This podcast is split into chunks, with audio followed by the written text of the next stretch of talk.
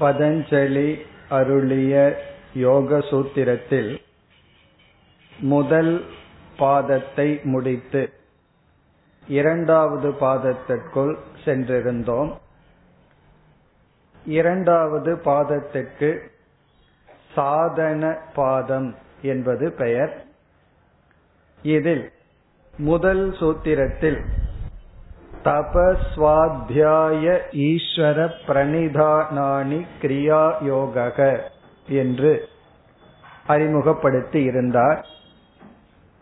சென்ற பாதத்தில் உத்தம அதிகாரிகளுக்கான சாதனைகளை கூறி இந்த பாதத்தில் சாதாரண மத்தியம இடைப்பட்ட அதிகாரிகளுக்காக சாதனைகளை கூற இருக்கின்றார். அதில் நாம் கீதை மற்ற இடங்களில் எப்படி கர்மயோகம் என்பதை முக்கியமாக பேசுவோமோ அந்த கர்ம யோகத்தை பதஞ்சலி இங்கு கிரியா யோகம் என்று அழைக்கின்றார்.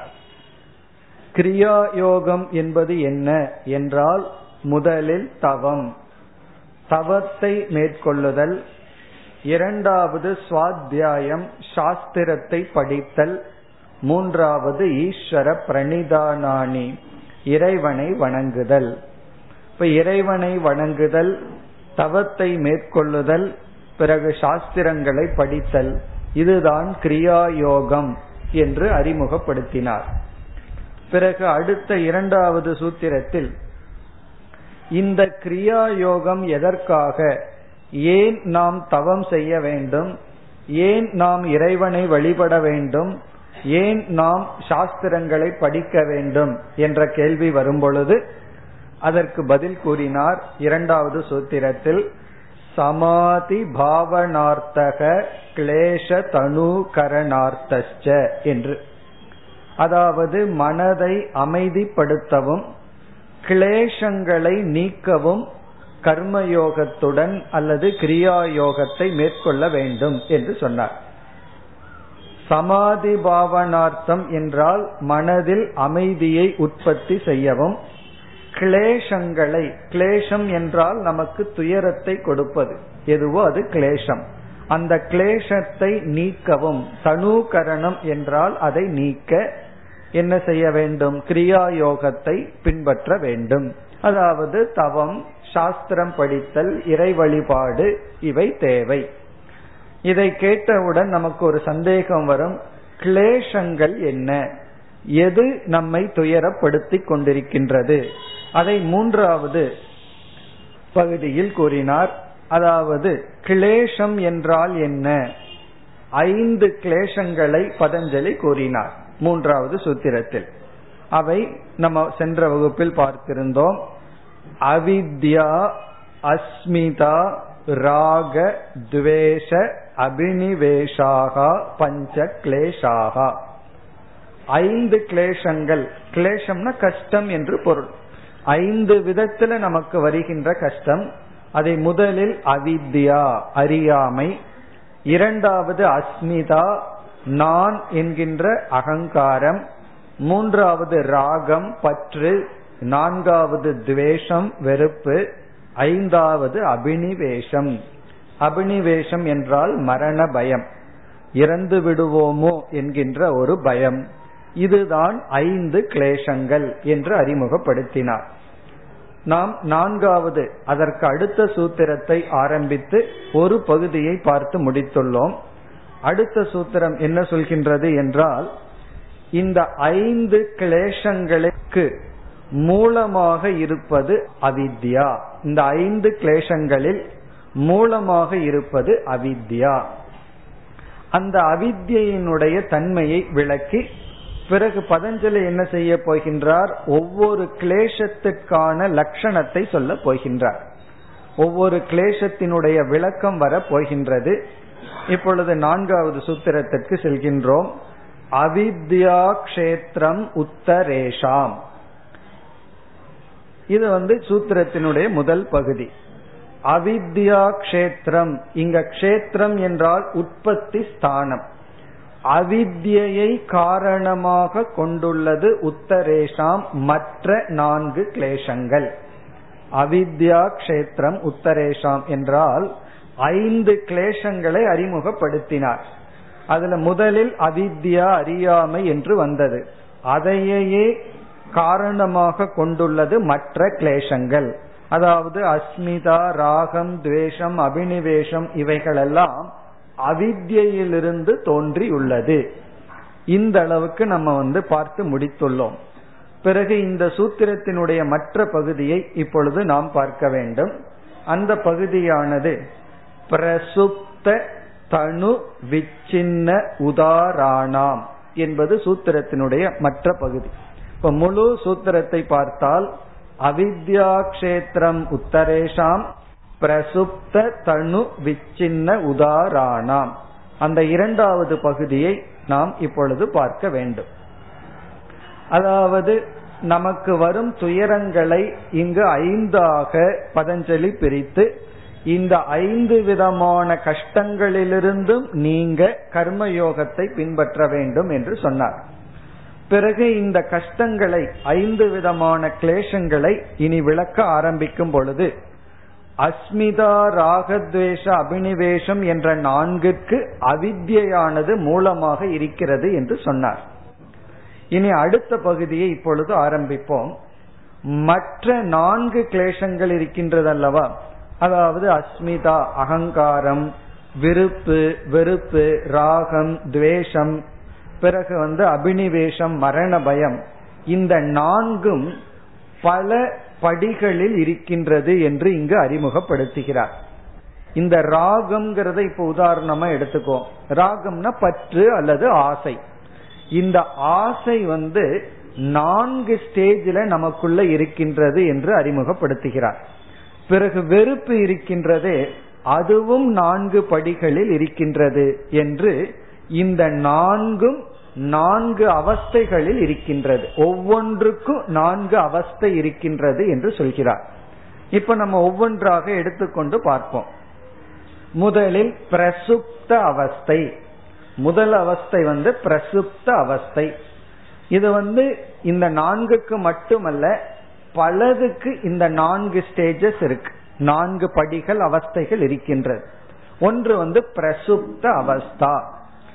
பிரசுப்த அவஸ்தை என்றால் உறங்கிக் கொண்டிருக்கின்ற நிலை. சுப்தம்னா உறக்கம். வெளி தோற்றத்திற்கு வராத நிலை. பிரசுப்த அவஸ்தை. இப்போ ஒரு விதை இருக்கு. அந்த விதையிலிருந்து மரம் வரும். அது எப்பொழுது வரும்? அதை விதைத்து தண்ணீர் விட்டு அதெல்லாம் பண்ணாதான் அதுல இருந்து வெளிப்படும். நம்ம வீட்டுல வச்சிருந்தோம் அப்படின்னா நம்ம என்ன சொல்வார்கள் தெரியுமா? அதற்கு விதை உறக்கம் என்று சொல்வார்கள். அது பேசாம உறங்கிக் கொண்டு இருக்கும். அது வந்து வெளி தோற்றத்திற்கு வராமல் உறங்கிக் கொண்டிருக்கின்ற நிலை பிரசுத்த அவஸ்தா.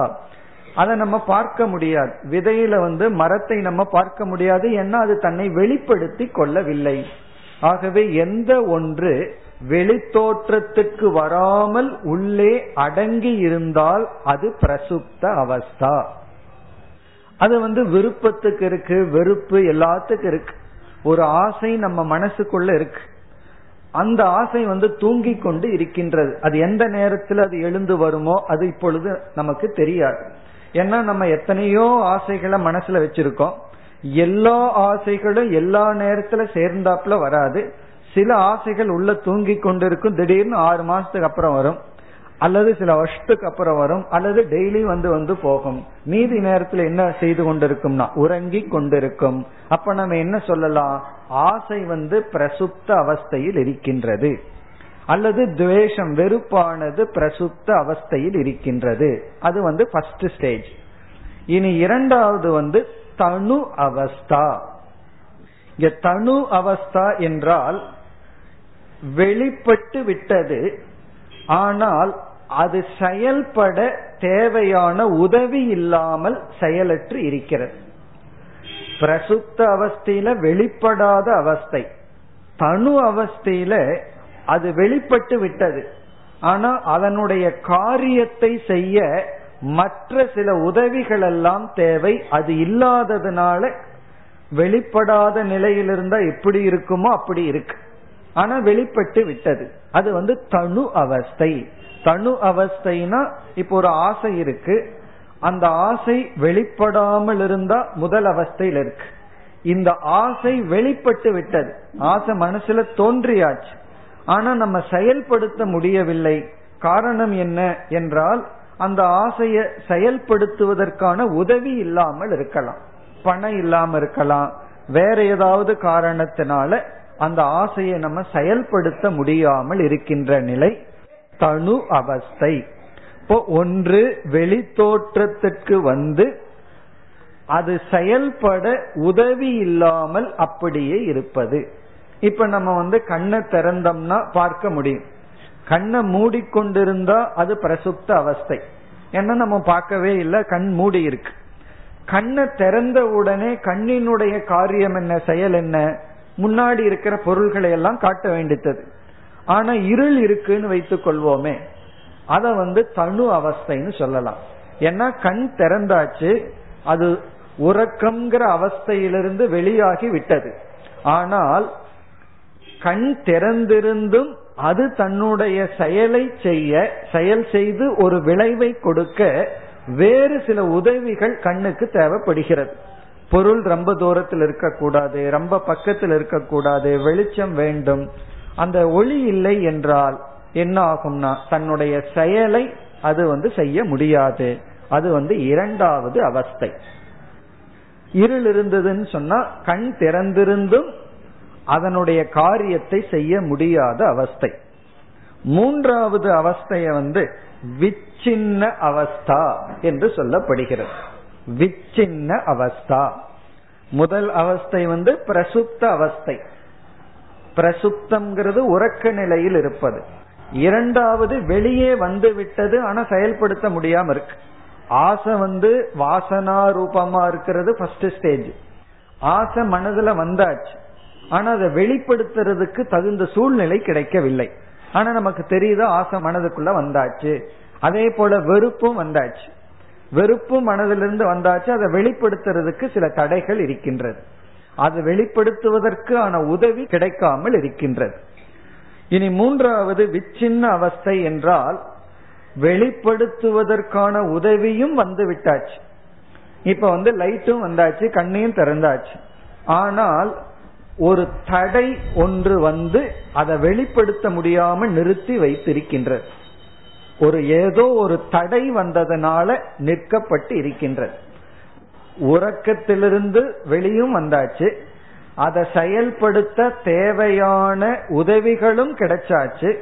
ஆனால் ஒரு தடையினால் நிற்கப்பட்டு இருக்கிறது. இப்ப உதாரணமா ஒரு பொருள் மீது நமக்கு ஆசை இருக்கு. அந்த ஆசை வந்து நம்ம எரியாமல் நமக்குள்ள ரொம்ப நாளா இருந்திருக்கு. திடீர்னு ஒரு நாள் வெளிப்பட்டு விட்டது. அப்ப என்ன ஆயிருக்கு? உறக்கம் பிரசுப்தம்ங்கிற நிலையிலிருந்து தனு அவஸ்தைக்கு வந்தாச்சு. பிறகு வந்து பணம் இல்லாத காரணத்தினால நம்ம வாங்காம இருக்கோம் அந்த பொருளை. பணமும் கிடைச்சாச்சு எல்லா சூழ்நிலைகளும் நமக்கு வந்து விட்டது. ஆகவே அடுத்த ஸ்டேஜ் என்ன? பணமும் வந்தாச்சு அதை வாங்குறதுக்கு ரெடியா இருக்கும் பொழுது திடீர்னு நமக்கு உடல்நிலை சரியில்லாம போயிருது. அப்ப என்ன ஆகும்? எல்லாம் ரெடியா இருந்தும் ஒரு தடை முன்னாடி வந்து நிக்கிறதுனால அந்த ஆசையை நம்ம என்ன செய்வோம்? வெளிப்படுத்தாமல் பெண்டிங் வைப்போம். சரி உடல்நிலை சரியானவுடன் சென்று வாங்குவோம் அப்படின்னு வைப்போம். பணமே இல்லை அப்படின்னா ஆசைய வெளிப்படுத்துறதுக்கான உதவி இல்லை. எல்லா வெளிப்படுத்துறதுக்கான உதவியும் வந்தாச்சு. ஒரு தடை அந்த ஆசைக்கு வரும் பொழுது அது மூன்றாவது அவஸ்தை விச்சின்ன அவஸ்தை. இனி நாலாவது உதாரண அவஸ்தை. உதாரணம்னா வெளியே இருக்கிற தடையும் நீங்கி அது முழுமையாக செயல்படும் நிலைக்கு வந்து விட்டது. அது செயல்படும். நோயும் நீங்கியாச்சு. உடனே நம்ம என்ன பண்ணுவோம்? அந்த ஆசையை தீர்த்து கொள்வோம். அந்த பொருளை வாங்கிட்டு வந்து அதை நம்ம அனுபவிப்போம். இப்படி நம்ம மனதில் இருக்கின்ற அஸ்மிதா ராகம் துவேஷம் அபினிவேஷம் இவைகளெல்லாம் இந்த நான்கு படிகளில் இருக்கின்றதா. பொதுவாகவே எந்த ஒன்றும் படிப்படியாத்தான் மேல வரும். முதலில் வந்து உறக்க நிலை பிறகு விழித்து கொண்டது உதவி இல்லாமல் செயல்பட முடியாமல் இருப்பது. மூன்றாவது நிலையில உதவியும் அடைந்தாச்சு ஆனா ஏதோ ஒரு தடையினால வெளிப்பட முடியாமல் இருக்கின்றது. நான்காவது நிலை தடையும் இல்லை முழுமையாக வெளிப்படும். இப்ப இந்த சூத்திரத்துல பதஞ்சலி என்ன சொல்றார்? இப்படி நான்கு அவஸ்தைகளை உடைய நான்கும் என்ன? அஸ்மிதா ராக துவேஷ அபினிவேஷ இந்த நான்கும். இங்க ரெண்டு நாள் இருக்கு.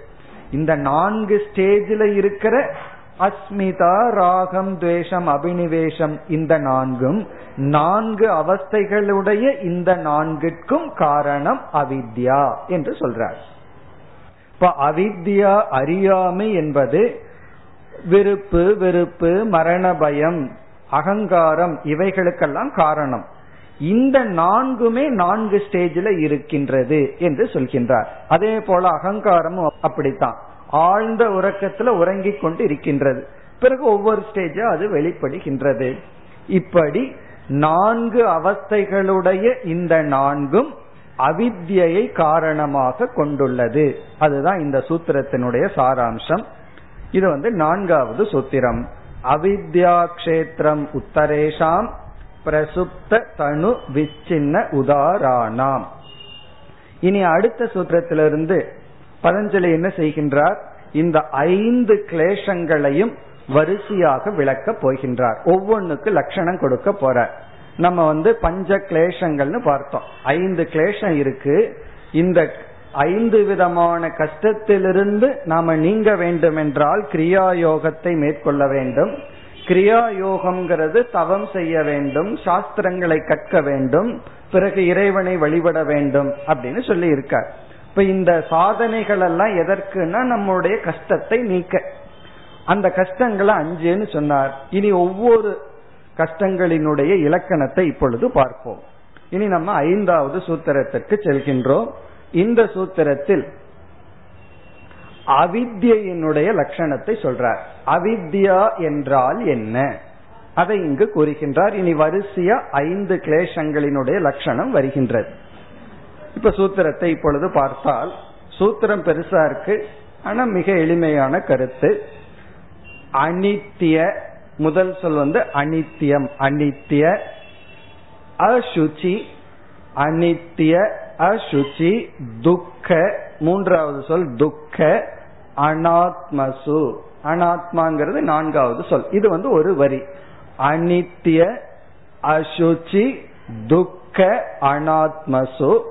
இனி இதற்கு ஆப்போசிட்டா வரும். அடுத்த சொல் நித்திய அடுத்த சொல் சுச்சி சுக ஆத்மக்கியாதிகி அவித்யா. நித்திய சுச்சி சுக ஆத்மக்கியாதிகி அவித்யா. இதுதான் சூத்திரம். இப்ப மீண்டும் சூத்திரத்தை பார்த்தோம்னா அனித்திய அசுச்சி துக்க அனாத்மசு நித்திய சுச்சி சுக ஆத்மக்கியாதிகி அவித்யா சூத்திரம் தான் பெருசே தவிர கருத்து மிகவும் எளிமையானது. அதாவது அனித்தியமான பொருளிடத்தில் நித்தியம் என்கின்ற எண்ணம் அவித்யா. அனித்தியம் என்றால் என்ன? நிலையற்ற. நிலையற்ற ஒரு பொருளை நிலையானதாக நினைப்பதுதான் அவித்யா என்று சொல்கிறார். அப்ப முதல் வரியில அனித்தியம் அப்படின்னு இருக்கு. இரண்டாவது வரியில நித்தியம்ங்கிற சொல்ல இருக்கு. அனித்தியமான பொருளிடத்தில் நித்தியம் என்கின்ற கியாதி என்றால் இந்த இடத்துல அறிவு அறிந்து கொள்ளுதல் நினைத்தல் எண்ணுதல். நிலையற்ற ஒன்றை நிலையானதாக நினைத்தல் இனி அடுத்த சொல் பார்த்தோம்னா அசுச்சி. அசுச்சினா தூய்மையற்ற அசுத்தமான. அசுத்தமான பொருளை சுச்சி என்றால் தூய்மையானதாக நினைத்தல். அதாவது அசுத்தமான பொருளை சுத்தமானதாக நினைத்தல். துக்கம் அடுத்த சொல். துக்கமான ஒரு பொருளை ஒரு பொருள் இடத்துல போனா நமக்கு துக்கம் தான் வரும். ஆனா அதை என்ன நினைக்கிறோமா? சுகம். அதுல ஒரு சுகத்தை நினைத்தல். துக்கத்தை கொடுக்கிற பொருளை சுகம் கொடுப்பதாக நினைத்தல். அனாத்மா என்றால் ஆத்மாவுக்கு அந்நியமாக இருப்பது. அதைய வந்து ஆத்மா என்று நினைத்தல். அப்ப முதல் வரியில வந்து நான்கு சொல்ல சொல்லியுள்ளார். அனித்தியத்தை நித்தியம்னு நினைக்கிறது. அசுச்சி அசுத்தமானத சுத்தம்னு நினைப்பது துக்கத்தை கொடுப்பத சுகம்னு நினைப்பது அனாத்மாவை ஆத்மான்னு நினைப்பது. அதெல்லாம் இரண்டாவது வரியில வருது. இப்படிப்பட்ட பொருள்களிடத்தில் நித்திய சுச்சி சுக ஆத்ம கியாதிகி அவித்யா. இதுக்கு நம்ம ஒவ்வொன்றுக்கும் ஒவ்வொரு உதாரணம் பார்ப்போம். இப்ப அனித்தியம் அப்படின்னு சொன்னா இந்த லோகம் வந்து நிலையா இருப்பதில்லை. அது நமக்கு நல்லாவே தெரியுது மாறிக்கொண்டே இருக்கின்றது. பிறகு சாஸ்திரத்துல சொர்க்கம் முதலிய லோகம் எல்லாம் சொல்லப்பட்டிருக்கு. அந்த லோகமும் இந்த லோகத்தை போல நிலையற்றது. கொஞ்ச காலம்தான் அதுல இருக்க முடியும். பிறகு இந்த உலகமும் மாறிக்கொண்டு இருக்கின்றது. அப்படி அனித்தியமான உலகத்துல இது நித்தியமா இருக்க வேண்டும்ங்கிற ஒரு எதிர்பார்ப்பு. எதை அடைஞ்சாலும் அதை நம்ம விட்டு போக கூடாது அப்படியே இருக்கணும்னு நம்ம எதிர்பார்க்கிறோமே அதுதான் அவித்யா. அது நம்ம எதிர்பார்க்கிறோம்னு எப்படி தெரிகிறதுனா அது நாசம் அடையும் பொழுது துக்கம் வருகிறது நாசத்தை நாம் ஏற்றுக்கொள்வதில்லை. ஏன் ஏற்றுக்கொள்வதில்லை? அங்க ஒரு எதிர்பார்ப்பு அது நித்தியமா இருக்க வேண்டும் என்ற ஒரு எதிர்பார்ப்பு. பிறகு அசுச்சி என்றால் அதற்கு விளக்காசிரியர் சொல்கிறார்கள் நம்முடைய உடல். நம்முடைய உடல் வந்து அசுச்சி. அசுச்சி அப்படின்னா அது அசுத்தமானது. ஆனா இந்த உடல் வந்து சுத்தமானதாக நம்ம நினைக்கிறோம். உண்மையிலேயே இந்த உடலை நல்லா சுத்தம் பண்ணணும் அப்படின்னா நம்ம என்ன நினைக்கிறோம்? சோப் எடுத்து சுத்தம் பண்ண உடல் சுத்தமாயிடுதுன்னு. சாஸ்திரம் சொல்லுது தசை நரம்பு எலும்பு எல்லாமே அசுச்சின்னு. பிறகு என்ன பண்ணணும்னா உடலே அசுத்தமானது. ஆனா அதுல வந்து சுத்தமானது. பிறகு வந்து தேவ சரீரம் வேண்டும். இதை விட உயர்ந்த சரீரம் வேண்டும் என்று அந்த அசுத்தமான சரீரத்தில் சுத்தத்துவ புத்தி. இப்படி நம்ம வந்து எது அசுத்தமோ அதுல வந்து சுத்தம்ங்கிற ஒரு எண்ணம் அது அவித்யா. பிறகு வந்து துக்கம். எத்தனையோ பொருள்கள் வந்து உண்மையிலேயே அது துக்கத்தை தான் கொடுக்குது. ஆனா அந்த நேரத்தில் ஒரு சுகத்தை கொடுக்கற மாதிரி ஒரு மோகம் இருக்கு. அதனால மனசு என்ன நினைக்கின்றதுன்னா துக்கத்தை கொடுக்கின்ற பொருளிடத்தில் சுகத்தை பார்க்கின்றது. இப்ப மது போன்ற பொருள்கள் எல்லாம் உண்மையிலேயே அது நமக்கு துயரத்தை தான் கொடுக்குது. பொருள் நாசத்தை கொடுக்குது. உடலினுடைய ஆரோக்கிய நாசத்தை கொடுக்குது. அது மட்டுமல்ல மனிதன் தன்மானத்தை இழக்க வைக்கின்றது. இப்படி எல்லா விதத்திலும் மது போன்ற பொருள்கள் எல்லாம் நமக்கு துயரத்தை தான் கொடுக்குது. இருந்தாலும் அந்த பொருளிடத்தில் சுகம்ங்கிற புத்தி அது நமக்கு இன்பத்தை கொடுக்கும் என்கின்ற புத்தி அது அவித்யா. பிறகு வந்து அனாத்மா. நான்கிற சொல்லுக்கு தகுதியற்ற பொருள்கள் நம்முடைய உடல் மனம் இந்திரியங்கள். அப்படிப்பட்ட அனாத்மாவில் ஆத்ம கியாதிகி அதை நான் என்று நினைப்பது அவித்யா. இப்ப அவித்யா என்றால் இப்படிப்பட்ட பொருள்களில் இப்படி நினைப்பது. இத நம்ம வேதாந்தத்துல வந்து கயிற்றை பாம்பாக நினைப்பது அப்படின்னு நம்ம சொல்றோம். கயிறு இருக்கு அதை நம்ம பாம்புன்னு அறியாமையில நினைக்கிறத இங்கு பதஞ்சலி வந்து அவித்யா என்று சொல்றார். நம்ம வேதாந்தத்துல எதை அத்தியாசம்னு சொல்வோமோ அதை இங்கு பதஞ்சலி அவித்யா என்று சொல்கின்றார். நம்ம அத்தியாசம்னு சொல்றது இங்கு அவித்யா என்று சொல்லப்படுகிறது. இந்த அவித்யில அறியாமையையும் பதஞ்சலி சேர்த்தி கொள்கின்றார். ஆகவே நம்ம என்ன சொல்லுவோம்? அத்தியாசம் வந்து அறியாமையினுடைய அவித்யினுடைய விளைவுன்னு சொல்லுவோம். இவர் அவித்யாங்கிற இடத்திலேயே அறியாமையும் எடுத்துக்கொள்கின்றார் அறியாமையினுடைய விளைவையும் எடுத்துக் கொள்கின்றார். அப்ப இங்கு அவித்யா என்பது நிலையற்ற அசுத்தமான துக்கத்தை கொடுக்கின்ற அனாத்மாவின் இடத்தில் நிலையானதாகவும் தூய்மையானதாகவும் சுக சொரூபமாகவும் ஆத்மாவாகவும் நினைப்பது அவித்யா. இப்ப இந்த அவித்யை தான் நம்முடைய துயரத்திற்கு காரணம். மற்ற அனைத்து கிளேசங்களுக்கும் இந்த அவித்யை தான் காரணம் என்று ஏற்கனவே அறிமுகப்படுத்தி உள்ளார் இப்பொழுது அவித்யினுடைய லட்சணம் முடிவடைந்தது. இனி மற்ற நான்கு கிளேசங்களை பார்க்க வேண்டும். இப்பொழுது அடுத்த கிளேசத்திற்கு வருவோம். இந்த அடுத்த கிளேசம் வந்து அஸ்மிதா. ஆறாவது சூத்திரம் அஸ்மிதா. இங்க அஸ்மிதா என்றால் அஸ்மி என்றால் இருக்கிறேன் அர்த்தம். அஸ்மிதா என்றால் நான் நான் என்று சொல்வது. இதை வந்து நம்ம அகங்காரம் என்று புரிந்து கொள்ளலாம். இந்த அகங்காரத்தை அஸ்மிதா என்று சொல்லப்படுகிறது. இனி அதனுடைய லட்சணத்தை இப்பொழுது பார்ப்போம். இப்ப சூத்திரமானது திருக் தர்ஷன சக்தியோகோ திருக் தர்ஷன சக்தியோகோ ஏகாத்மதா ஏவ அஸ்மிதா. அல்லது ஏகாத்மதா இவ அஸ்மிதா. திருக் தர்ஷன சக்தியோகோ ஏகாத்மதா ஏவ அஸ்மிதா. இது என்ன என்றால் திருக் சக்தி என்று இவர் சொல்வது உண்மையான ஆத்மா அறிவு சொரூபமான ஆத்மா அதை யோக சாஸ்திரத்துல புருஷன் என்று சொல்வார்கள். புருஷக என்றால் ஆத்மா. தர்ஷனம் என்றால் அறியப்படும் பொருள். இப்ப திருக் சக்தி என்றால் அறிவு சொரூபமான ஆத்மா தர்ஷனம் என்றால் அறியப்படும் பொருள். இந்த இரண்டையும் ஒன்றாக புரிந்து கொள்வதுதான் அஸ்மிதா கலந்து புரிந்து கொள்வது. அறிபவனும் அறியப்படும் பொருளையும் ஒன்றாக சேர்ந்து புரிந்து கொள்வதுதான் அஸ்மிதா அல்லது அகங்காரம். நம்ம சற்று விளக்கம் பார்த்தா புரிந்துவிடும். அதாவது சாஸ்திரத்துல ஒரு நியதி இருக்கு. அந்த நியதிய வந்து திருக் திருஷ்ய விவேகம் அப்படின்னு சொல்லுவோம். திருக் என்றால் அறிபவன் திருஷ்யம் என்றால் அறியப்படுவது இதுல என்ன விவேகம் அறிவு இருக்கு அப்படின்னு சொன்னா அறிபவன் அறியப்படும் பொருளிலிருந்து வேறுபட்டவன். இது ஒரு நியதி.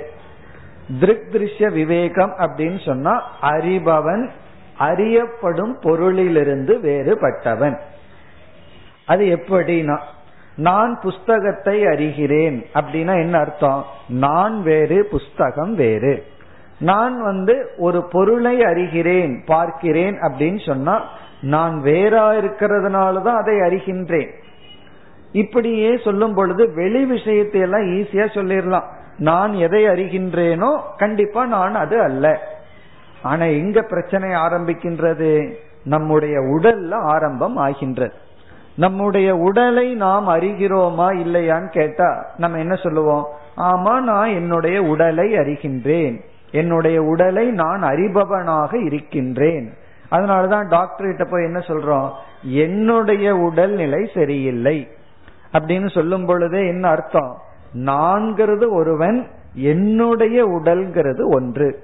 அப்படி என்றால் உண்மையில் என்னுடைய உடல் வேறு நான்கிறது வேறு. அதே போல நம்முடைய கண்கள் காதுகள் இவைகளை அறிகின்றோமா இல்லையா? நம்ம என்ன சொல்றோம்? என்னுடைய காது நன்கு கேட்கின்றது. என்னுடைய காது கேட்கவில்லை. என்னுடைய கண் சரியாக தெரியவில்லை. இப்படி சொல்லும் பொழுதே இந்திரியங்கள் அறியப்படுவது. நான் அறிபவன். என்னுடைய மனம் அமைதியாக உள்ளது. என்னுடைய மனம் சஞ்சலமாக உள்ளது. இப்ப மனம் அறியப்படுகிறது. என்னுடைய அறிவு வேலை செய்கிறது வேலை செய்யவில்லை. இப்படி எல்லாம் நம்ம சொல்றோம். இதுல இருந்து என்ன தெரிகின்றதுன்னா நான்கிறது ஒரு அறியும் தன்மையுடைய ஒரு சக்தி ஒரு தத்துவம். பிறகு மனம் உடல் இந்திரியம் வரை அறியப்படுவது. ஆனால் இங்க அஸ்மிதா என்றால் ஒரு ரெண்டையும் நம்ம கலந்து விட்டோம். அறிகின்ற நான் அறியப்படும் உடலோடு கலந்து உடலையும் சேர்த்தி நான் என்று கூறுவது. அனாத்மாவினிடத்தில் ஆத்ம புத்தி அனாத்மாவை ஆத்மாவாக நினைத்தல். இந்த உடலை நான்கிறதுக்குள்ள கலந்து நான் செல்கிறேன் நான் பார்க்கிறேன். முன்ன சில சமயங்கள் எப்படி சொல்லுவோம்? என்னுடைய கண் பார்க்குதுன்னு சொல்லுவோம்.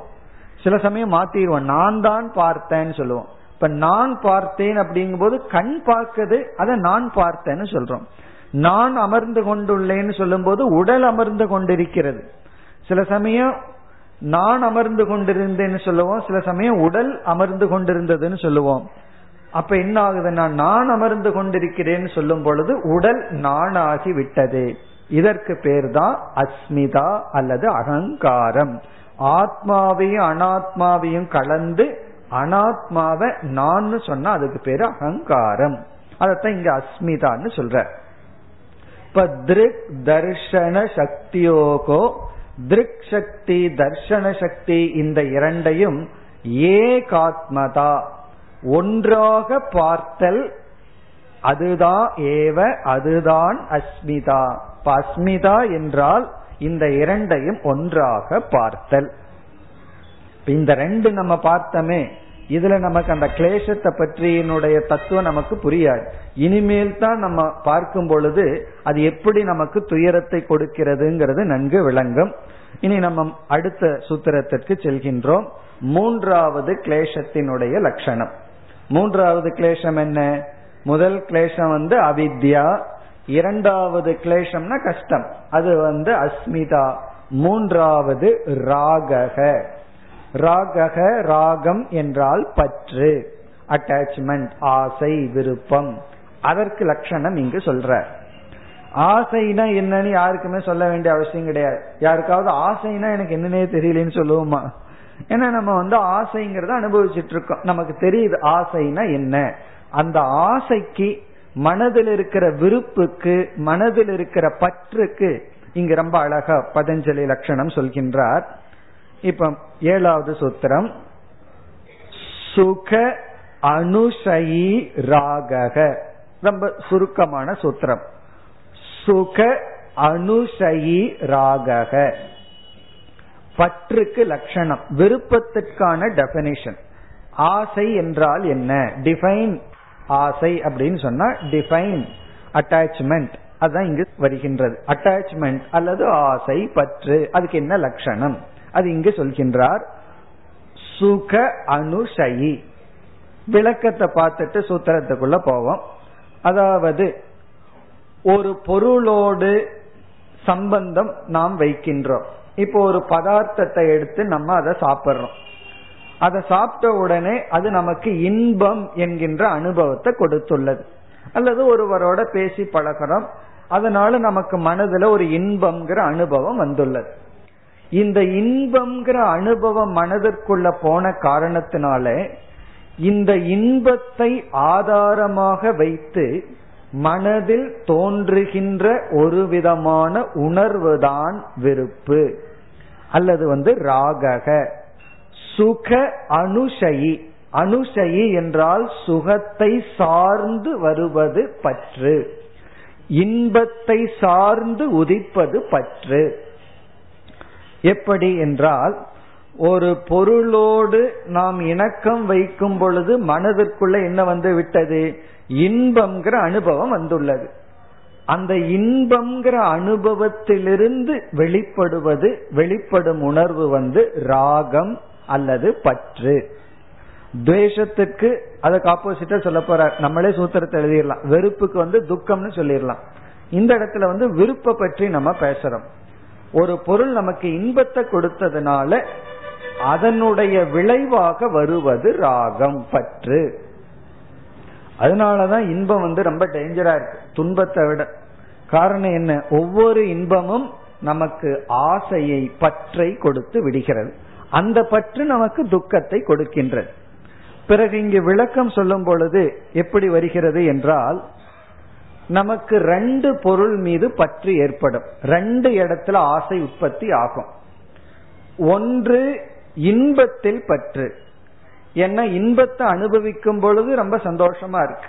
அதை நம்ம சொல்றதே கஷ்டம். இன்பத்தை அனுபவிக்கும் போது இன்பமா இருக்குன்னு தான் சொல்லி ஆகணும். ஆகவே நம்ம மனதுல இன்பத்தை நாடுதல் இயற்கையா இருக்கு. எல்லா ஜீவராசிகளும் இன்பத்தை நாடுதல்ங்கிறது சுவாவமா இயற்கையா இருக்கு. அதுக்கு என்ன காரணம் நம்ம சொல்ல முடியும்? காரணமே சொல்ல முடியாது. இன்பத்தை ஏன் நாடுகின்றோம்? அது இன்பமா இருக்கிறதுனால். ஆகவே வந்து சுகத்தில் பற்று. இனி ஒரு இடத்துல பற்று வந்து சுக சாதனம் எந்த பொருள் நமக்கு சுகத்தை கொடுக்குதோ அந்த பொருளிலும் பற்று வந்து விடுகிறது. சுகத்துல பற்றுங்கிறது எல்லாத்துக்கும் பொதுவா இருக்கு. சுக சாதனம் இருக்கே அதுலயும் பற்று வந்து விடுகிறது. சுக சாதனம்னா சுகத்தை கொடுக்கின்ற கருவி அல்லது பொருள். எந்த பொருள் நமக்கு இன்பத்தை கொடுக்குதோ அந்த பொருள் மீதும் நமக்கு பற்று வந்து விடுகிறது. இப்ப வந்து இரண்டு பேர் இருக்கிறார்கள். ஒருவருக்கு ஒரு ஸ்வீட் பிடிக்கும் இனி ஒருவருக்கு இனி ஒரு ஸ்வீட் பிடிக்கும். அப்ப என்ன ஆகும்னா எந்த இனிப்பு வந்து ஒருவருக்கு பிடிக்குமோ அந்த இனிப்புல ஒருவருக்கு பற்று வரும். எந்த இனிப்பு இனி ஒருவருக்கு பிடிக்குமோ அந்த பொருள்ல இனி ஒருவருக்கு பற்று வரும். இதுல உண்மையிலேயே இந்த இடத்துல பற்று வந்து எக்ஸ்டென்ஷன் ஆகுது. இன்பத்துலதான் நமக்கு பற்று சுகத்துலதான் நமக்கு பற்று. ஆனா அந்த சுகத்தை எந்த பொருள் கொடுக்குதோ அந்த பொருள் மீதும் பற்று வந்து விடும். சில பேர்த்துக்கு எந்த பொருள்ல இன்பம் இருக்கோ இனி ஒருவருக்கு அந்த பொருளே துக்கத்துக்கு காரணமா இருக்கும். வீட்லயே பார்க்கலாம். ஒரு சேனல் ஒருவருக்கு சுகத்துக்கு காரணமா இருக்கும். இனி ஒருத்தருக்கு அதே சேனல் துக்கத்துக்கு காரணமா இருக்கும். காரணம் என்ன? அதுல அவர்களுக்கு சுகம் இல்லை இதுல இவர்களுக்கு சுகம். அப்ப பற்று ராகம் அப்படிங்கிறது எங்கு இருக்கும்? எதனிடமிருந்து வருகிறது என்றால் இன்பத்தை நம்ம அனுபவிச்சதுனால அந்த இன்பத்திலிருந்து உற்பத்தியாவது ராகம். அப்படி உற்பத்தியான ராகம் இன்பத்தை கொடுக்கும் சாதனையில் செல்கிறது. அதைத்தான் இங்கு பதஞ்சலி குறிப்பிடுகின்றார். அதாவது சுக அனுஷயி அனுஷயி என்றால் சுகத்தை தொடர்ந்து உற்பத்தி ஆவது அத்துடன் சுக சாதனத்தில் செல்வது ராகம். சுக சாதனம்னா சுகத்தை இன்பத்தை கொடுக்கும் சாதனையில நமக்கு இருக்கின்ற ஒரு பிடிப்பு. அது ராகம். பிறகு அந்த சுகத்திலும் ராகம். ஒரு பொருளை நம்ம அனுபவிக்கவே இல்லை. அந்த பொருளிலிருந்து சுகத்தை நம்ம பெறவே இல்லை என்றால் அந்த பொருள் மீது நமக்கு பற்றே வராது. ஒரு பொருளை நம்ம அனுபவிக்கவே இல்லை. அனுபவிச்சு சுகத்தை அனுபவிக்கவே இல்லை என்றால் கண்டிப்பா அந்த பொருள் மீது நமக்கு பற்று வராது. சில பேர் ஆடு மாடுன்னு எதெல்லாம் ஊர்ந்து நடக்குதோ அதையெல்லாம் சாப்பிட்டு இன்பத்தை அனுபவிச்சிருப்பார். சில பேர் அந்த இன்பத்தை அனுபவிச்சிருக்க மாட்டார்கள். அதனால் என்னன்னா அதன் மீது பற்றே கிடையாது. ஆகவே சுகத்தை அனுபவிப்பதே நமக்கு பற்று என்று ஒன்றை கொடுக்கிறது. இப்ப எப்படி நம்ம வந்து கட்டுண்டிருக்கின்றோம்ங்கிறது இதுல இருந்து நமக்கு தெரிஞ்சிருது. நம்மளோ இயற்கையா சுகத்தை நாடுறோம். சுகத்தை அனுபவிக்க அனுபவிக்க என்ன ஆகின்றது? நம்ம நினைக்கிற இன்பத்தை அனுபவிக்க அனுபவிக்க வாழ்க்கையில வந்து நல்லா அனுபவிச்சிட்டு இருக்கோம். வாழ்க்கையில லட்சியத்தை அடைஞ்சிட்டு இருக்கிறோம் ஆனா என்ன ஆகின்றது? ஒவ்வொரு இன்பமும் பற்றுக்கு வெறுப்புக்கு ஆசைக்கு காரணமாக அமைந்து விடுகிறது. அதனாலதான் சுக அனுசயி என்றால் தொடர்ந்து வருவது அப்படின்னு அர்த்தம். சுகத்தை தொடர்ந்து சுகத்தை மையமாக கொண்டு தோன்றுவது ராகம் பற்று. இந்த ராகம் அப்படிங்கிறதுக்கு மற்ற விளக்காசிரியர்கள்லாம் வேறு சில லட்சணமும் கொடுக்கின்றார்கள். இனி ஒரு லட்சணம் இந்த ராகம்ங்கிறதுக்கு இனி ஒரு பெயர் வந்து திருஷ்ணா என்று சொல்லப்படுகிறது. திருஷ்ணா. இந்த திருஷ்ணா அப்படிங்கறத நம்ம தமிழ்ல வேட்கை அப்படின்னு சொல்லலாம். தாகம் அப்படின்னு சொல்லுவோம். தண்ணீர் வேணும்னா தாகம்னு சொல்லுவோம். வேர்க்கை அப்படின்னு சொன்னா அந்த பொருள் எனக்கு வேண்டும் என்கின்ற ஒரு விதமான பிடிப்பு. அது வேண்டும் அப்படிங்கிற ஒரு நிபந்தனை கண்டிஷன் இப்ப ராகம் அப்படின்னு சொன்னா எனக்கு இந்த பொருள் வேண்டும் அப்படின்னு ஒரு பிடிவாதம். அதை வந்து திருஷ்ணா அப்படின்னு சொல்லுவோம். இனியொருவர் வந்து இதே ராகத்திற்கு இனியொரு அர்த்தமும் உண்டு. அது லோபம் என்று சொல்றார். லோபம் அப்படின்னு சொன்னா இந்த பொருளை நான் விடமாட்டேன் அப்படின்னு பிடிச்சிருக்கிறது.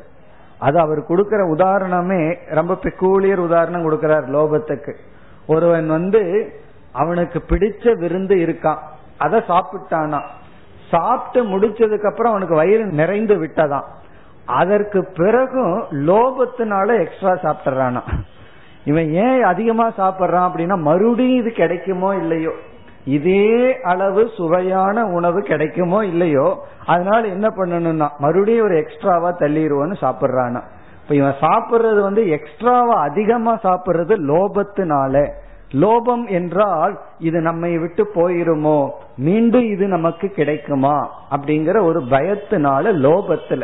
அவன் வந்து எதையும் விட தயாரா இல்ல அவன் சில அதுக்கு தத்துவம் எல்லாம் வேற பேசி விடுவார்கள். இலையில வந்து வேஸ்ட் பண்ண கூடாதுன்னு அது போடும்போதே அளவா போடலாம் அல்ல. வேஸ்ட் பண்ண கூடாது அப்படின்னா என்ன அர்த்தம்னா வயிறு வந்து ஒரு டஸ்ட்பின் மாதிரி. அதுல என்ன வேணாலும் கொட்டிக்கலாம். வெளியே கொட்டக்கூடாது. அப்ப குப்பை கூடைய விட வயிறு வந்து கேவலமா போச்சுன்னு அர்த்தம். ஏன்னா வெளியே கொட்டினா தப்பு அதுக்காக வயிற்றுல கொட்டிக்கணும்னு சொல்லி இதெல்லாம் வந்து லோபத்தின் விளைவுன்னு சொல்றார். இது வந்து ராகத்தினுடைய மறுபக்கம். பற்று அப்படின்னு சொன்னா இதுதான். இப்ப பற்று என்றால் மனதில் உள்ள ஒரு வேர்க்கை. எனக்கு அந்த பொருள் வேண்டும். அந்த பொருள் இருந்துதான் ஆக வேண்டும். அது மனிதனா இருக்கலாம் உணவுப் பொருளா இருக்கலாம் ஆடையா இருக்கலாம் வீடா இருக்கலாம் எது வேண்டுமானாலும் இருக்கலாம். ஒரு பொருள் எனக்கு வேண்டும்ங்கிற நிபந்தனை தான் ராகம். அந்த நிபந்தனையினுடைய வெளிப்பாடு லோபம். அதை நான் அடைஞ்சுதான் ஆவேன் அதை நான் விட மாட்டேன் என்று பிடித்துக் கொள்வது ராகம். இதையெல்லாம் தான் பதஞ்சலி கிளேஷம்னு சொல்ற இந்த ராகம் மனசுல இருக்கும்போது மன அமைதியா இருக்குமா? ஏன்னா இத திருஷ்ணா அப்படின்னு எல்லாம் சொல்லியிருக்க திருஷ்ணா அப்படின்னா ஒரு வேர்க்கை. வேர்க்கைன்னா ஒரு விதமான பசி. வயிறு நிறைஞ்சிருந்தா நல்லா இருக்கு சந்தோஷமா இருப்போம். வயிறு காலியா இருந்தா எப்படி இருக்கும்? நம்ம மகிழ்ச்சியா இருக்க மாட்டோம். அதே போல மனதில் இருக்கின்ற வெற்றிடம் தான் ராகம். எனக்கு இது வேண்டும். இதை நான் அடைஞ்சு என்னுடைய மனசை நான் நிறைக்கணும் அப்படிங்கிறது ராகத்தினுடைய சொரூபம் லோபம். ராகத்தினுடைய தன்மை வந்து சுகத்திலிருந்து வருவது ராகம் இருக்கிற இடம் சுகமும் சுக சாதனையும் இன்பமும் இன்பத்தை கொடுக்கின்ற சாதனையும் ராகத்தினுடைய இருப்பிடம். இன்பத்திலையும் பற்று இன்பத்தை கொடுக்கின்ற பொருளிலும் பற்று. பிறகு வந்து அது லோபமாக வெளிப்படும். இதுதான் ராகம். இத்துடன் மூன்றாவது கிளேசத்தை நம்ம முடித்துள்ளோம். அவித்யா அஸ்மிதா ராகக. இனி அடுத்தது எட்டாவது சூத்திரத்தில் துவேஷம். இந்த சூத்திரம் அதே போல ராகத்துக்கு என்ன லட்சணமோ அதே போல சுருக்கமா சொல்ற அங்க சுகம்ங்கிற இடத்துல இந்த இடத்துல துக்கம்னு போடணும். அதுதான் சூத்திரம். துக்க அனுசயி துவேஷக. துக்க அனுசயி துவேஷக. இதுதான் சூத்திரம். துவேஷக என்றால் வெறுப்பு. வெறுப்புக்கு ஆப்போசிட் வந்து வெறுப்பு. இந்த வெறுப்பு எப்படி வந்தது? இனி வெறுப்பு எங்க இருக்கு? ராகத்தை பார்த்தது போலயே நம்ம பார்த்திடலாம். உண்மையிலேயே அதையே வச்சு ஆப்போசிட்டா பார்த்தோம்னா துவேஷத்தை நல்லா உணர்ந்து கொள்ளலாம். இன்பத்தை நம்ம அனுபவிச்சதுனால அந்த இன்பத்தின் மீது நமக்கு வருகின்ற ஒரு எண்ணத்தை ராகம்னு சொன்னார். இப்ப நம்ம வந்து துக்கத்தை அனுபவிக்கிறோம் துயரத்தை அனுபவிக்கிறோம். துயரத்தை அனுபவிச்சதுனால அந்த துயர அனுபவத்திலிருந்து வெளிப்படுவது துவேஷம் வெறுப்பு. துவேஷம்னா வெறுப்பு. இப்ப ஒருவர் வந்து நம்ம இடத்துல அஞ்சு நிமிஷம் பேசிட்டு இருக்கார் அவர் வந்து நம்ம புகழ்ந்து பேசிட்டு இருக்காருன்னு வச்சுக்கோமே நம்ம கிட்ட ஏதோ ரெண்டு மூணு பிளஸ் பாயிண்ட் இருக்கு. அதை பேசின உடனே என்ன ஆயிரும்? மனசு ஒரே சந்தோஷமா போயிரும். ஏன்னா நம்ம கிட்ட இருக்கிற நல்ல குணத்தை பேசுறாரு. ஏதோ கொஞ்சம் இருந்திருக்கு பேசிட்டார்.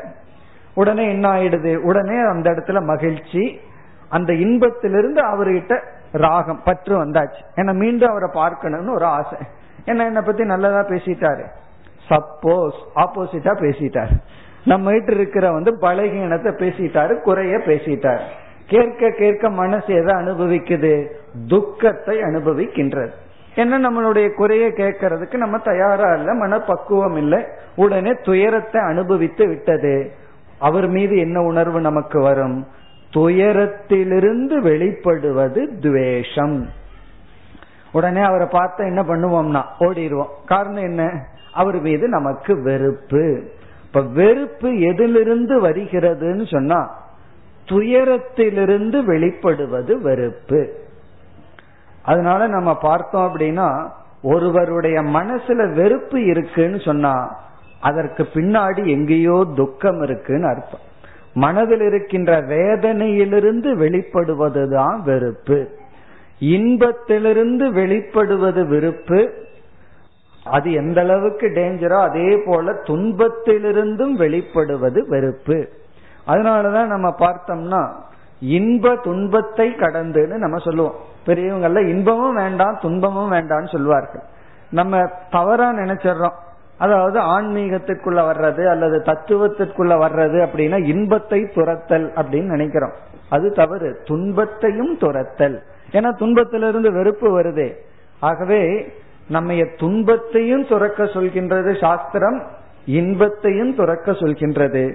அந்த இரண்டையும் துறந்து நின்றா ஒரு நிலை ஏற்படும். அதைத்தான் அமைதின்னு நம்ம சொல்றோம். இந்த அமைதிங்கிறது இன்ப துன்பத்துக்கு அப்பாற்பட்ட நிலை. இப்ப இது வந்து துக்க அனுஷயி துவேஷக. இப்ப துவேஷம் வெறுப்பு எதிலிருந்து வருதுன்னா துயரத்திலிருந்து வருவது.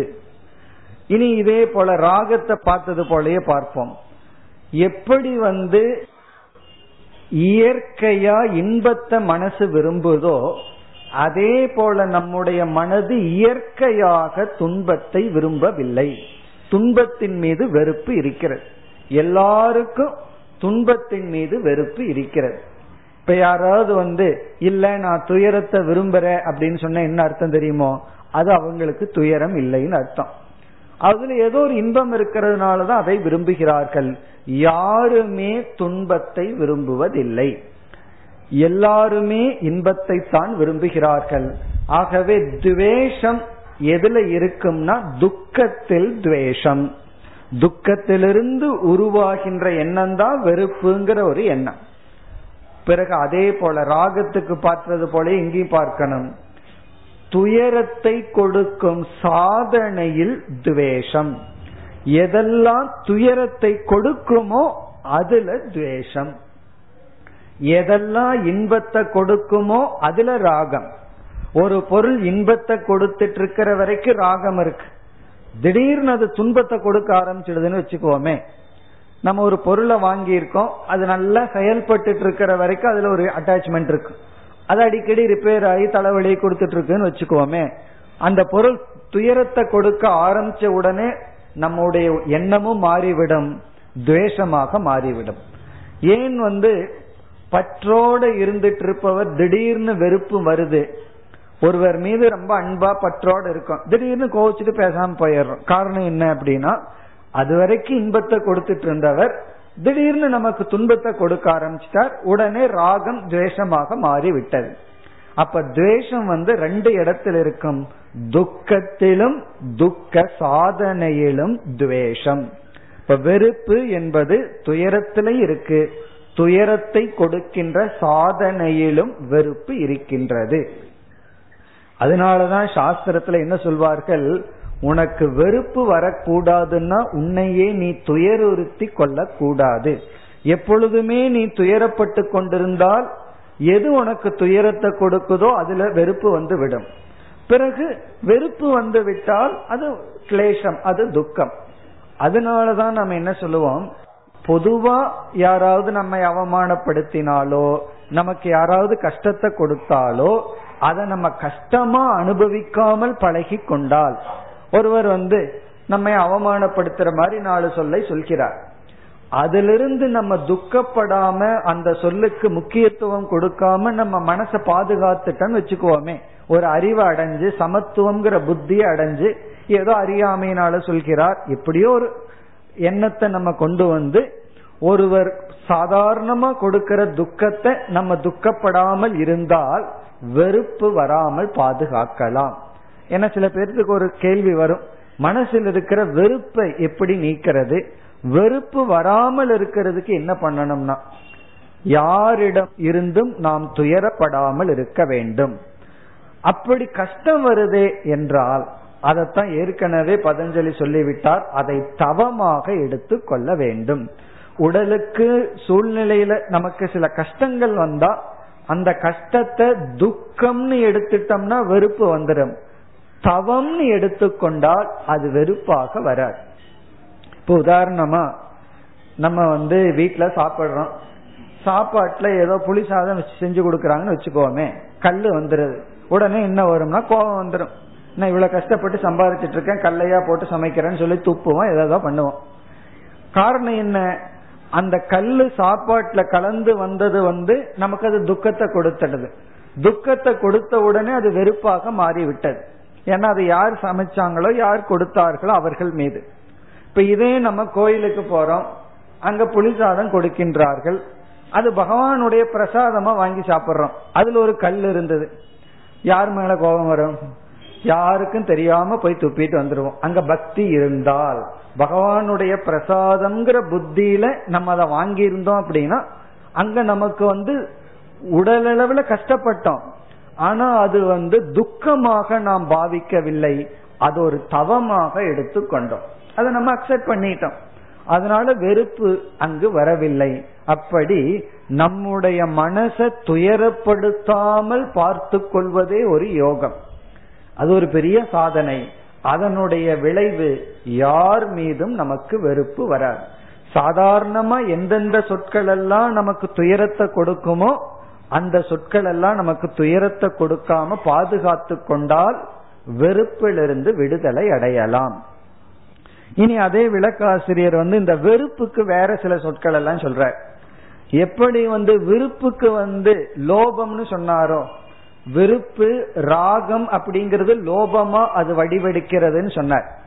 அதனாலதான் வந்து லோபத்தினால எதையும் விடாம நம்மையே நம்ம அழித்து கொண்டு இருக்கின்றோம் அதே போல துவேஷத்தினுடைய வெறுப்பினுடைய அடுத்த மேனிபெஸ்டேஷன் அடுத்த அவதாரம் என்ன என்றால் குரோதம் என்று சொல்கிறார். குரோதம்னா கோபம். கோபம்னா என்னன்னு யாருக்கும் சொல்ல வேண்டிய அவசியம் கிடையாது. எல்லாரிடமும் இருக்கிறது தான் கோபம். அந்த கோபம் ஏன் வருது? எல்லாத்துக்கும் என்ன ஆசை? கோபம் வரக்கூடாது கோபம் வரக்கூடாதுன்னு சொல்றோம். அது வராம இருக்கிறதுக்கு என்ன பண்ணணும்னா அதனுடைய மூலம் என்னன்னு போய் பார்த்தா இங்கு வந்து நமக்கு வெறுப்பு அப்படின்னு தெரியுது. வெறுப்பு வந்து விட்டால் உடனே அது வந்து கோபமாக மாறி விடுகின்றது. அந்த வெறுப்பு வருவதற்கு காரணம் துக்கம். ஆகவே துக்கத்தை நம்ம நீக்கணும்னா வெறுப்பு நீங்கும். வெறுப்பினுடைய அடுத்த ஸ்டெப் அதனுடைய வேறொரு முகம். அதுதான் கோபம். ஆகவே இங்க வந்து துவேஷத்துக்கு இனி ஒரு சொல் வந்து கோபம் அப்படின்னு சொல்கின்றார். இப்படி இந்த இரண்டு இருக்கு ராகம் துவேஷம். இந்த இரண்டும் அஸ்மிதா என்பதனுடைய புத்திரர்கள். இந்த ரெண்டு பேர்த்துக்கு ட்வின்ஸ் அது என்ன அப்படின்னு சொன்னா அஸ்வினி குமாரன் சொல்றமே அது யாரிடமிருந்து வந்ததுன்னா அஸ்மிதா. இந்த அஸ்மிதா யாருகிட்ட இருந்து வந்ததுன்னா அவித்யிலிடமிருந்து வந்துள்ளது. அவித்யா என்ற ஒரு தத்துவத்திடமிருந்து வந்தது அஸ்மிதா. அறியாமையினுடைய விளைவுனால அகங்காரம் தோன்றியுள்ளது. அகங்காரத்தினுடைய விளைவுதான் பற்றும் வெறுப்பும். அதாவது ராகத்வேஷம். இந்த ராகத்வேஷம் வந்து நான்கிற அகங்காரத்துல வந்தது. இனிமேல் பதஞ்சலி சொல்ல போற இவைகளையெல்லாம் மூலத்தோட நீக்கணும் அப்படின்னா அகங்காரத்துல ஒடுக்க வேண்டும் அப்படின்னு சொல்ல போற. அப்படி ஆனா மேலோட்டமா ராகத்தை எப்படி நீக்கிறது அப்படின்னு சொன்னா எந்த பொருள் கொடுக்கின்ற சுகத்துக்கும் அடிமையாகாம இருந்தா பற்று போயிடும் ஒரு பொருள் இன்பத்தை கொடுக்குது அதற்கு அடிமையாகாம இருந்துட்டா அந்த பொருள் மீது நமக்கு பற்று வராது. வெறுப்பு வரக்கூடாதுன்னா எந்த பொருளினாலும் நாம் தாக்கப்படாமல் இருக்க வேண்டும். மனதுக்கு ஏதாவது ஒரு கவசத்தை போடணும். மனதுக்கு என்ன கவசம் போடுறதுன்னா ஞானம்ங்கிற ஒரு கவசம் தவம்ங்கிற ஒரு கவசத்தை போட்டு விருப்பு வெறுப்பு வராமல் பாதுகாக்க வேண்டும். அப்படி இல்லை என்றால் அது வந்து விடும். இனி கடைசியாக ஐந்தாவது கிளேசம் அபினிவேஷக. அது வந்து ஒன்பதாவது சூத்திரத்தில் இருக்கின்றது. அதனுடைய சாராம்சத்தை மட்டும் இப்பொழுது பார்ப்போம். பிறகு அடுத்த வகுப்புல அதனோட விளக்கத்தை பார்ப்போம். அபினிவேஷம் என்றால் மரண பயம். அபினிவேஷம்ங்கிறது மரண பயம். இந்த மரண பயம் அப்படிங்கிறது எல்லா ஜீவராசிகளுக்கும் பொதுவாக இருப்பது. மரண பயம்ங்கிறது வந்து இவருக்கு இருக்கு இவருக்கு இல்லை அப்படின்னு சொல்ல முடியாது. எல்லா ஜீவராசிகள் எல்லா ஜீவராசிகள்னா என்ன? கொசு முதல் கொண்டு மனிதன் வரை அல்லது தேவர்கள் வரை அல்லது பெரிய பெரிய அசுரர்களெல்லாம் தவம் செய்வார்கள். தவம் செய்து பகவான் வந்த உடனே முதல்ல என்ன கேட்பார்கள் தெரியுமா? இதனால மரணம் வரக்கூடாது அதனால மரணம் வரக்கூடாதுன்னு சொல்லுவார்கள் அப்படின்னு என்ன அர்த்தம்? அவ்வளவு தவம் செய்து முடித்து வெளியே வந்தவுடனே முதல்ல மனசுல வர்றது மரண பயம்தான். ஆக அந்த தவம் கூட மரண பயத்தை நீக்கவில்லை. அப்படி மரண பயம்ங்கிறது ஒரு சிறிய புழு முதல் கொண்டு அசுரர்கள் தேவர்கள் மனிதர்கள் என்று எல்லா ஜீவராசிகளிடமும் பொதுவாக இருப்பது மரண பயம். அதைத்தான் இங்கு அபினிவேஷம் என்று சொல்கின்றார். இதனுடைய லட்சணத்தை நாம் அடுத்த வகுப்பில் பார்ப்போம். ॐ पूर्णमधपूर्णमिधं पूर्णात्पूर्णमुदच्छते पूर्णस्य पूर्णमादाय पूर्णमेवावशिष्यते ॐ शान्ति शान्ति शान्तिः